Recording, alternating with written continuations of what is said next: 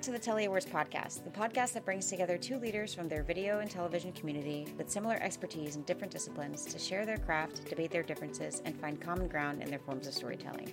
In this episode, we're exploring the similarities and differences between documentary filmmaking and video journalism. Both involve documenting real people, discussing real events, and I believe an argument can be made that they are one and the same, as well as that they are completely different mediums. Being so similar, the question we're asking do the lines become blurred between these two mediums when it comes to captivating and educating audiences? Just how different or similar are these mediums, and what better way to find out than ask the experts? I'm so excited today to be joined by Christy Guevara Flanagan and Jika Gonzalez, two powerhouse women in the documentary and video journalism world. Both women have done incredible work, which we will get to in a moment. But for now, welcome, Christy. Welcome, Jika. Thank you so much for joining us. Happy to be here. Thank you for having us. So, I want to ask, just to get this out of the way, how would you, and this is a question for both of you, how would you define yourself? Are you a documentarian? Are you a filmmaker? Are you a journalist? What is the word that you use to describe your career and, and the work that you do? Ujiko, we could start with you. it's actually not so straightforward. I mean, I kind of, um, it depends on the project I'm doing sometimes. Um, and even my role. So sometimes uh, I'm a producer, sometimes I'm a videographer, sometimes I'm both, sometimes I'm a journalist, sometimes I'm all three. I hesitate to call myself a filmmaker, even though that's kind of what I want to be. and especially when I'm in the company of somebody like Christy, it's hard it's hard to call myself that but you know if, if i'm with somebody who's doing like you know local tv journalism then i feel a little bit more like a filmmaker. It, it just it just really it, there's such a huge range within what we do. I work as a producer and a photographer and videographer at vice news and i've been there for almost six years. And before that i was a freelance journalist. Back then we used to call ourselves multimedia journalists. Now i, I wouldn't call myself that. You know i work on stuff that's three minutes long and I work on stuff that's 45 minutes long and anything in between.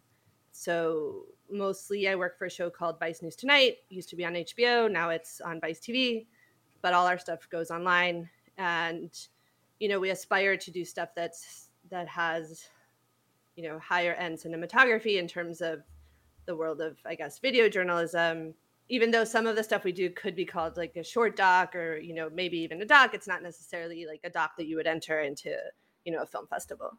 So christy i, I would love to hear your take on this. How would you define yourself? And uh, also it would be great to get a little history on your, your career as well. Yeah i think i think you're right. I do think of myself as a documentarian and a filmmaker and i approach ideas that way I think part of it is just that I work in a longer format, not like the film is longer, but I take longer to make it. And I just, I can't turn it around as quickly. And I'm sort of independent um, working with my collaborators that I choose. So, you know, all that to say, it can feel and look very different each project. As a documentarian, I think some stick to their like a certain style and i really am excited about style and form and like to play around with that. And um, yeah i've been making films for some time now and i had a short film last year called aguilas that was an observational documentary about uh, migrants who go looking for missing migrants in the desert in the us mexico border and I just finished a feature brand brand new that's very different. It's uh, looks at the making of sex scenes in Hollywood, and it's really more of an ensemble, interview driven film, big concept, trying to connect a lot of dots between the what we watch and how we're affected by what we watch. Yeah, it's so funny that you mentioned that. It reminded me a lot of um, a piece that you did, Jika, the Walking to America piece for from Vice News. Yeah, not my choice of title, but but yes. well, so yeah, I mean, it, it's really interesting what you what you talk about. You know, pacing or, or form, and I think ultimately length. Right? I think a, a big thing that can be said about the differences between video journalism and documentary films are are the length that they are and also the turnaround right? I, I want to ask you jika how what is your turnaround look like? What kind of deadlines are you working on when you're getting working on a project? It's completely case by case basis, but very much unlike Christy, we're, I mean, because I work at a company that has a lot of people, there is a quick turnaround and it's, you know, it's, it's almost like, I mean, I, I honestly can't keep track about of how much we're, we're putting out uh, definitely not as a company but not even as as a as a news department as a newsroom.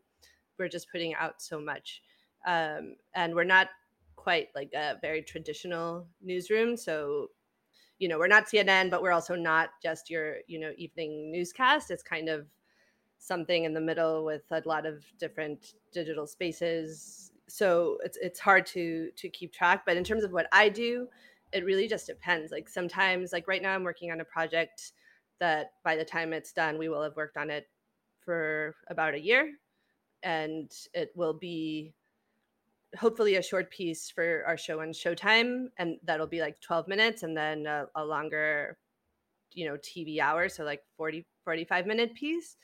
Uh, but then sometimes I'm working, like I'll be in the field and we'll be sending footage in, and an editor and a producer will be putting it together as like quite literally as we're shooting. So that's you know that's completely different than you know having you know the time and and really spending so much time on a on a on a film.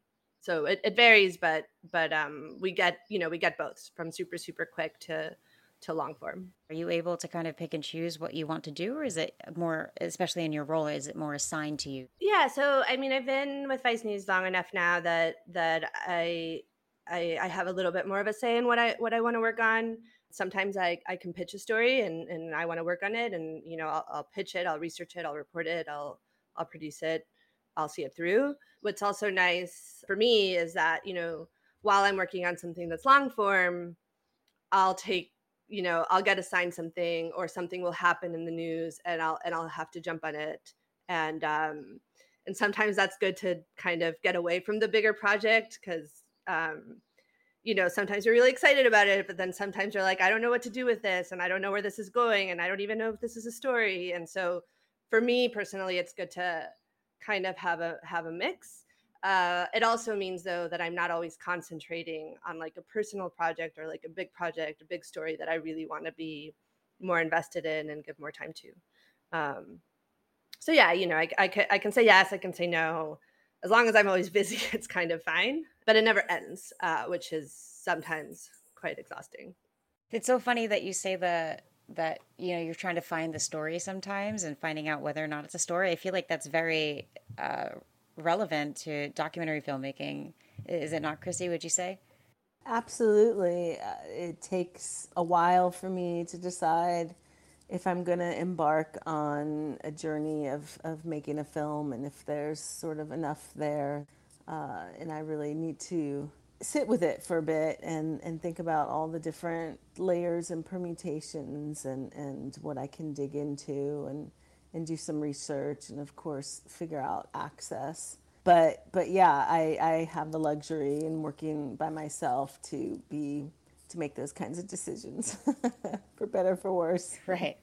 Every, that's everybody's dream i suppose to you know work independently. So I, I mean christy you've made quite a bit of documentaries about you know women's representation in media and I think it can be said that the, the documentaries take sort of a, an academic approach to it. And I feel, Jika, a lot of your work is is about like following human subjects. Do you approach this, Christy, differently? Those kind of documentaries is it is it kind of different than producing one that is more focused on like a human subject rather than you know an, an idea or a topic? They're really different. It's dependent on what's going on in their lives and what they're trying to achieve. And then some of these other projects that are maybe more academic or essayistic, they're I'm kind of forcing my own narrative and explanation on them and, and looking for people that have things to say about that and, you know, can, can counter it, but that I'd say it's just a little more, I'm, I'm imposing what I think I'm uh, revealing in the research, you know. So they both require research. Uh, interestingly enough, of course, you want to you want to know what the stakes are for individual people and what they're what they're going through or obstacles that they're trying to overcome, but you are using them really as your guide ultimately. So it's kind of like being subjective. You're able to be a little bit more subjective in that kind of in that kind of regard. I don't know that I think of about it as subjective or objective. I mean, I don't think anything's truly objective, but uh, but they, I, I, they're more driven by, yeah, like somebody's individual story um, and background and pursuit, and I, you know, try to keep it in that space. So I guess a little more close to that than than my own my own thoughts about it. Is there a specific way that you approach objectivity in in documentaries? Or or Jika I say for you especially because it's on behalf of like you know an organization is there any way that you approach how do you approach objectivity in the medium? Yeah I mean I mean I'll start by saying I, I don't believe objectivity exists either. And I mean we definitely strive for it in a sense but I you know I I think I come at it knowing admitting that that's not actually a thing and that we all have our own biases and you know have to have to keep that in check and ask you know ask myself why am i doing this? Why did we make this decision? Why you know i mean I, when people ask me like what i love most about my job the thing i love the most is when you're actually filming something and suddenly there's this natural real moment that you're able to capture and it actually feels like genuine and real and you didn't produce it it just it just happened. But that said it's like it's really really hard to get there and it doesn't happen it doesn't necessarily happen that often even as much as i wanted to. And so i think as long as the intention is to tell a story and the and re, you know reveal something it really depends on on the subject on how how you approach it. You know obviously it's very very different to follow somebody that might be fleeing you know floods in their hometown in guatemala and it's very very different to be questioning a politician um, answering for how they made a decision to separate a family right? So it's it's just for me it's always about checking and making sure that at least i know why i'm there and why what what the intentions are and that we're all on the same page. Um, and it's one thing if it's a politician you know they're they're a public figure they're there to they're, they should be answering questions. But then if it's somebody that's very vulnerable the treatment and you know the relationship is very different and so it's you know i make i try to make sure as much as i can that we're all there for the right reasons if that makes sense. Absolutely. I think it's it's something because I, I teach documentary as well and it's something that's always surprising to students first starting is is just how front and forward ethics are and it's never too early to think about them and you might be working with people that are more vulnerable and you know the power dynamics just between you and them are of significance you know? You're you just have a lot more power over them and in in pointing the camera in their direction you know? And, and while it may help their cause it's something to remember. And you know yeah we i don't think we think of it as objective anymore, but maybe fair or uh, uh, authentic or realistic perspectives. And I find it really helpful to have input from just uh, you know different people when screening cuts or even just thinking about the idea um, and what, what are my blind spots and what are you noticing in watching this when you say balance, I, I kind of think you're talking a little bit about this about how it's important to kind of have a boundary, right? Especially for yourself as the as the person who's telling that story or helping to tell that story. What specifically are the boundaries that you you kind of aim to maintain? Like how much do you involve yourself in the, the lives of your subjects? Do you get to know them personally? I mean, I'm sure you do, but how do you approach that that relationship between your subjects that that you're you're you know following? One, it depends on the project. If I'm, you know, doing one of these films where I'm going to interview a lot of different people, of course, like the project I just did, I don't have very close relationships and I'm not following them in their lives and they're just, you know, I'm just interviewing them one afternoon so I don't have a lot of time with them versus more embedding yourself in someone's life for a period of time and um, because again, in nonfiction, we're not paying people for their time, which is really interesting.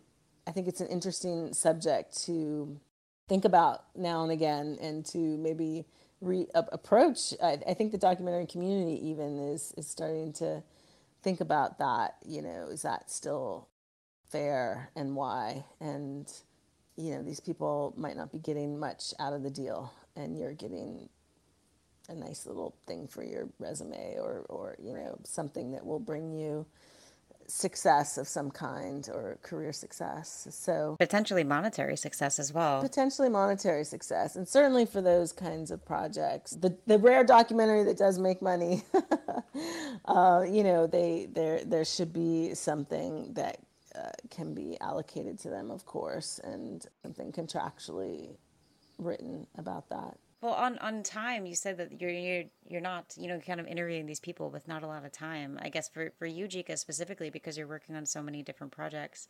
How do you develop that intimate relationship with the person that you're covering, or the story, or the people involved in the story that you're covering in such a short amount of time? When you're making a documentary, especially if it's a feature, you kind of have a little bit. I, have seen people work on documentaries for years, like five, you know, five, six, seven years. So for you, Jika, how do you develop that relationship in such a short amount of time? I have, you know, I have journalism professors that would say never have a meal, never buy somebody a cup of coffee. I don't subscribe to that and I don't believe in that. I think you need to be a person and just, you know, if you're asking them to open themselves up to you, you know, I might not tell them my life story cuz like they don't care, but you know, but I will I will share some of myself and I will and I will you know, bring down that wall a little bit I was saying, what's the reason for that? To say not not buy them a cup of coffee or not share a meal with them? I think when you're talking about more, you know, kind of straight, you know, old school journalism, it's it's kind of you, you don't want it to be transactional, right? You don't you don't want you don't want a person to give you information in exchange. Like that's why we don't pay, right? It's like we we because then they'd be incentivized to do something or tell you something because you're you're going to pay and so you set this you know this expectation and then it gets really murky right? It, it's it's like I, I mean i think you know that's kind of from the journalism world and then as you as you come into the you know the filmmaking world and you know kind of the spectrum it's it gets murkier and murkier and murkier and it's really hard to decide you know where's the line and where is the still journalism where is the filmmaking and where should we discuss some sort of compensation even just for people's time right? Because and you know we're all about paying people for for their time and, and labor rights and you know at Vice we cover labor rights all the time but there you know then we're asking people to often take time out of their valuable day sometimes out of their work day right? To sit down with us so that we get to do the thing that you know we want to do that or likely won't do anything for them. So you mentioned walking to america. That's that's a story basically we followed a teenager that was going from Honduras to the US during one of with one of the migrant caravans in 2018. It was a big news story. And that's that I'm dealing with a teenager that in some circumstances I would need parental permission and a release form in order to even film with him.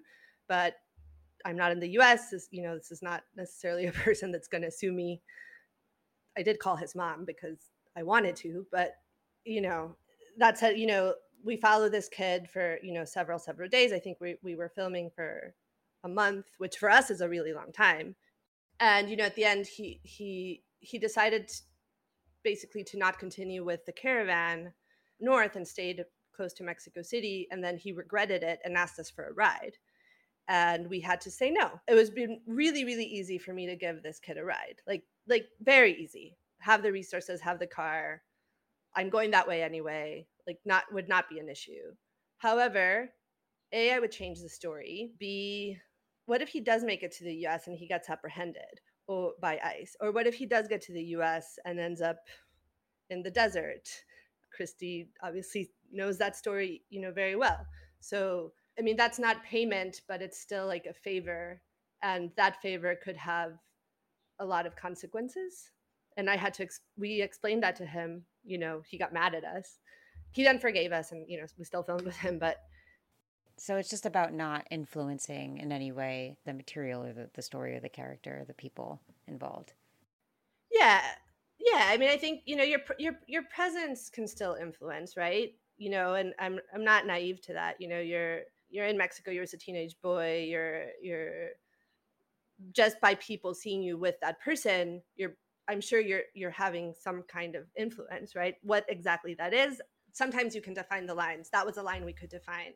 Um, they're not always that straightforward. Yeah, that that makes complete sense to me. I would love to know how, how would you define success as a documentarian or a video journalist? Let's see. I, I that's something that just probably accumulates and, and tilts tilts the balance of the scales at some point or another where I even just saying that you're a filmmaker as you know right for right. example with time success helps you realize okay I've I've reached audiences I've finished projects. That's really success to me is just reaching audiences and closing closing the projects which is is finishing. is battle. Yeah finishing is is such a battle. And you're right like my projects take a really long time. And you know in in all seriousness it's it's reaching communicating with people and audiences. And it's a, a reward to be able to you know engage with audiences. It doesn't always happen when you're just putting stuff out there on the internet or on tv but when you can hear back from people or when you're in a room at a festival for example or a screening with them and it, you can feel the impact that's that's certainly success one mark of success.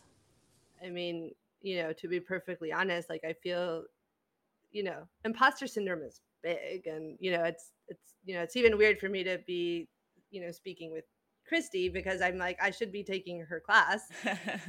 I mean i think it's always this moving goalpost to be honest. It's you know there's awards and there's things like that but then like once you have one of those you're kind of like uh i don't know that that really means anything and and they keep you going like somebody you know gives you a nice pat on the back but really i think it's when you have a project that creates some form of change and it could be really small but you know it could be really big like policy change you know that's a really nice success for me but in terms of you know career goals i just think it's a moving post and maybe i'll have a good answer in a few years but probably not yeah. You mentioned that, you know, creating a piece that enacts lasting change. I think documentaries are super popular for people. Like I, I can't remember the last time I spoke with somebody and they're like, did you see that on Netflix? It's always the Netflix documentaries that people are drawn to, right?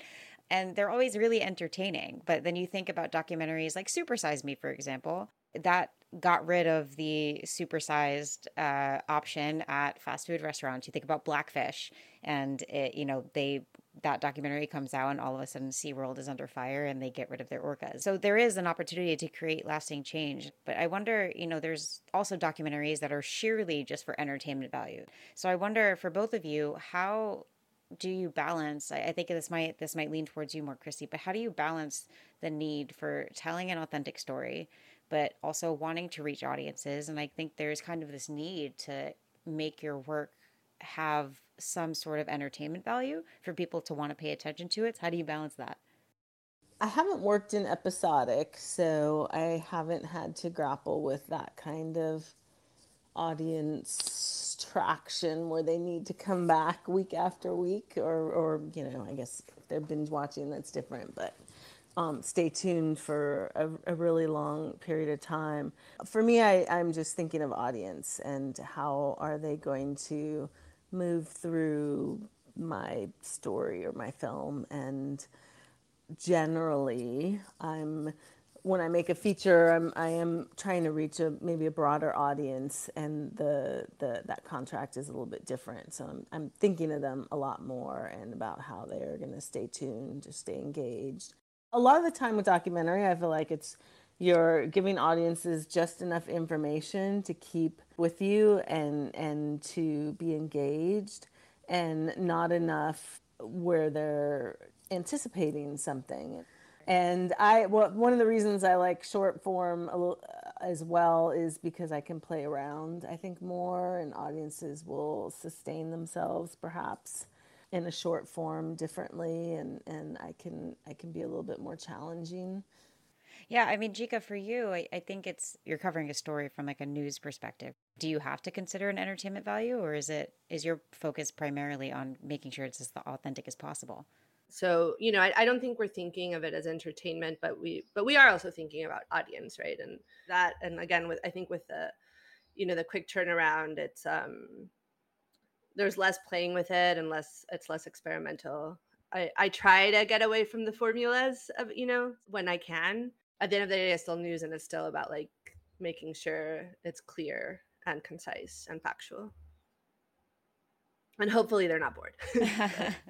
That's everybody's goal, right? Can imagine making yeah. or just depressed. yeah, especially with so I mean that's a that's a question for you. I mean, how how do you decide about like what goes into your piece versus what gets left out? Because I know with probably both of you, you film so much. There's so much content. And I'm sure the story can go in multiple different directions. So how do you decide what that direction is? That's one of the huge challenges and also the kind of the thrill of, of nonfiction media is there's no script, right? So you're we often call in in documentary at least you're writing the film when you're editing because you're you're putting the the dialogue and the bits and pieces together that are telling your your story.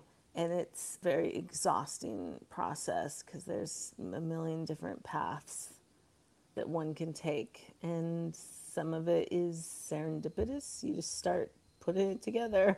It seems like for you it it kind of happens as it as you you know as you're recording or as you're editing that's when when the story kind of takes form. For you jika is it is it true? I mean i'm kind of guessing here that it does it happen kind of before you begin filming? You kind of know how you want to tell the story and then does that maybe it changes when you're actually there? Like how, how does it work for you?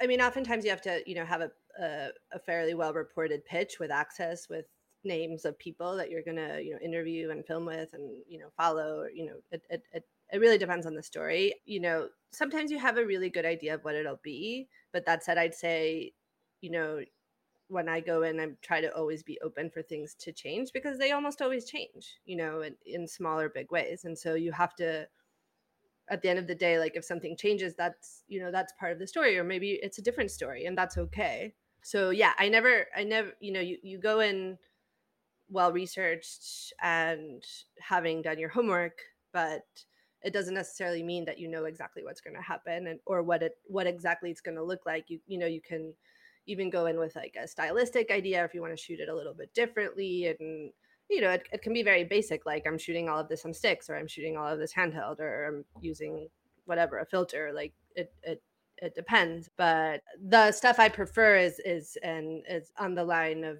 following character driven letting letting letting the moments kind of speak for themselves and you know and then in terms of like your last question about choosing what you include and what you don't and what direction you take you know i often try to remember what were the moments that really struck me when when i was there like what what and, and then you'll probably find some other magical things and you know or, or an editor you know somebody else looking at your footage will find stuff that you might not even remember depending on how long you were shooting but I kind of start with like, these were the powerful things. Let's build around those powerful things. But I'll still try to get, you know, the natural moments, the natural dialogue, what actually happened. And then hopefully we write around that to fill in the holes or explain something that wasn't self explanatory. Or if you have like correspondence, which is a completely different thing than not having somebody, right? So they they kind of are this other tool to explain things that you don't have in a you know strictly observational film and so eh, it, it just it depends on the style and how you're how you're going at it. But yeah i try to never know exactly what i want because inevitably i'll be disappointed or i'll have to change it. And but i think that's a good thing. The last couple questions are really about the both of you. You know what are your inspirations? How do you find the subjects or the stories that you want to cover? And i know jika for you it may be a little you know a little a little less up to you i guess i suppose. But how what are your inspirations and how do you find your subjects i take inspiration from a lot of different places i mean i i'm a big fan of documentary films of all forms and i really try to just watch them a lot and take note of which ones are for me the most eh, exhilarating. But I it, that's sort of maybe different from how I think about my own interests. And for me, it's just when an idea kind of gets stuck in my head and something, of course, is, is happening in the news cycle that is of uh, something that I feel passionately about or strongly about or have questions about. Um, and it kind of starts to get stuck in my head and I think about, you know, what, what is a way that I could approach that um, to tell one slice of the pie, right? Because I'm not necessarily trying to ever do an exhaustive project that's the the film about climate change, for example. You know, what is my slice or angle on on this particular story? What hasn't what haven't I seen? Um, and, it's also about timing. I, I happily just finished a project that took, as you said, you know, five years, partly because of the pandemic so I have a little more space to think about things than right. I might normally. Um, so yeah, it, it, comes from everywhere and anywhere, really. And you know, I got I have a kid too, so I start thinking she really wants me to do a film that she can like see. Some of the stuff I've been doing is so heavy. I haven't right. really been able to have her involved or, or watch a lot of it. So um, right. that's something that I'm thinking about now too. I mean, always looking at the news cycle, but I think, you know, unlike the, you know, your daily news show, it's kind of thinking about what can we bring, what can I bring that's different, or is there a way that I can look into this story that, um, you know, I can follow for a while that'll still be interesting in three months versus, you know, today, which is always tricky. Ultimately, for me, it's about like kind of access and intimacy and if i can i mean i kind of you know maybe you're not going to make a film about any person but like, like if you can be let in and be allowed to presence any kind of intimate real moment and that can be really really small you know it can be an intimate moment between a mom and a daughter just saying goodbye or you know something like that. It's it's not it doesn't have to be this huge action filled you know crazy thing but that's kind of what inspires me and so you know if i'm whether i'm given an assignment that's very specific or just a topic you know say migration and climate change yeah. um, it's it's okay how can i tell a story about migration and climate change that reveals something more more intimate and lets the viewer through me through you know through my lens like kind of capture something that um that anybody can connect with. I mean, that's the hope, obviously. You never. of course, yeah. What are you both working on currently, and and you know, what kind of stories are you hoping to tell in the future? I'm working on two different stories right now. Uh, one is about um, abortion access to for Ukrainian women fleeing fleeing the war uh, who are now in Poland. Um, it's not a long piece. It's it's and it's not the style I'm usually working in because it's kind of interview based. Just because access is it's a very hard subject and um, it's the kind of thing that you know asking for certain kinds of access would re-traumatize people, and so it, it's more based on interviews that are talking about the subject and how how activists are dealing with it. And then I'm working on a on a longer form story that is about case of a teenager uh, that's currently imprisoned in in Alabama and a law called felony murder. Wow. Um, I can't get too much into it, but of course, yeah. but but yeah, basically it's it's how a, a, law how this law is used to incarcerate people. So um, hopefully I can share that soon. Me too. I I hope we can watch that soon so yeah, Christy, what what's your what are you working on, and what kind of stories are you hoping to tell in the future? Well, I'm since I just finished my feature, I'm kind of uh, you know pr- getting that out there in the world, and we're looking at trying to do an impact campaign around that.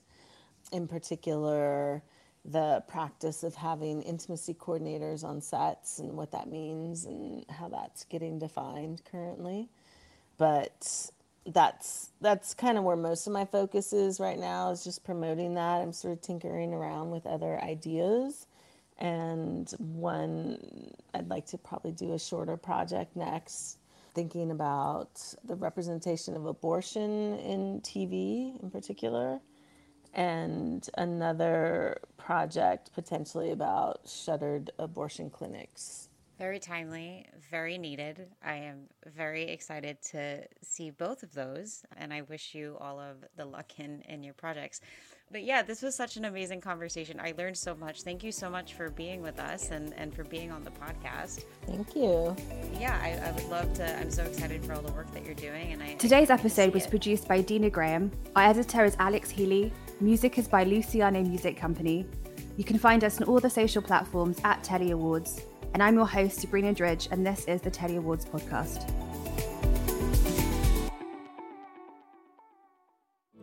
Hi, this is Dina, senior producer at the Telly Awards. Are you a talented creative ready to show the world a new point of view with your work? We want to see it. We're currently open for entries, and the early deadline for submission is December 10th. The Telly Awards honors the best of video and television across all screens, but that's not all we do. Subscribe to receive the Telly Awards newsletter to stay up to date on our season, uncover inspiration and trends for your work, or be connected to the best talent this industry has to offer. You'll get access to past Telly Award winners from around the globe, trends and insights not available outside our database, including features with executive talent on our original series, Hot Takes, and first notice of our exclusive Telly Award events and programming. Make sure you sign up for free at the bottom of the page at tellyawards.com.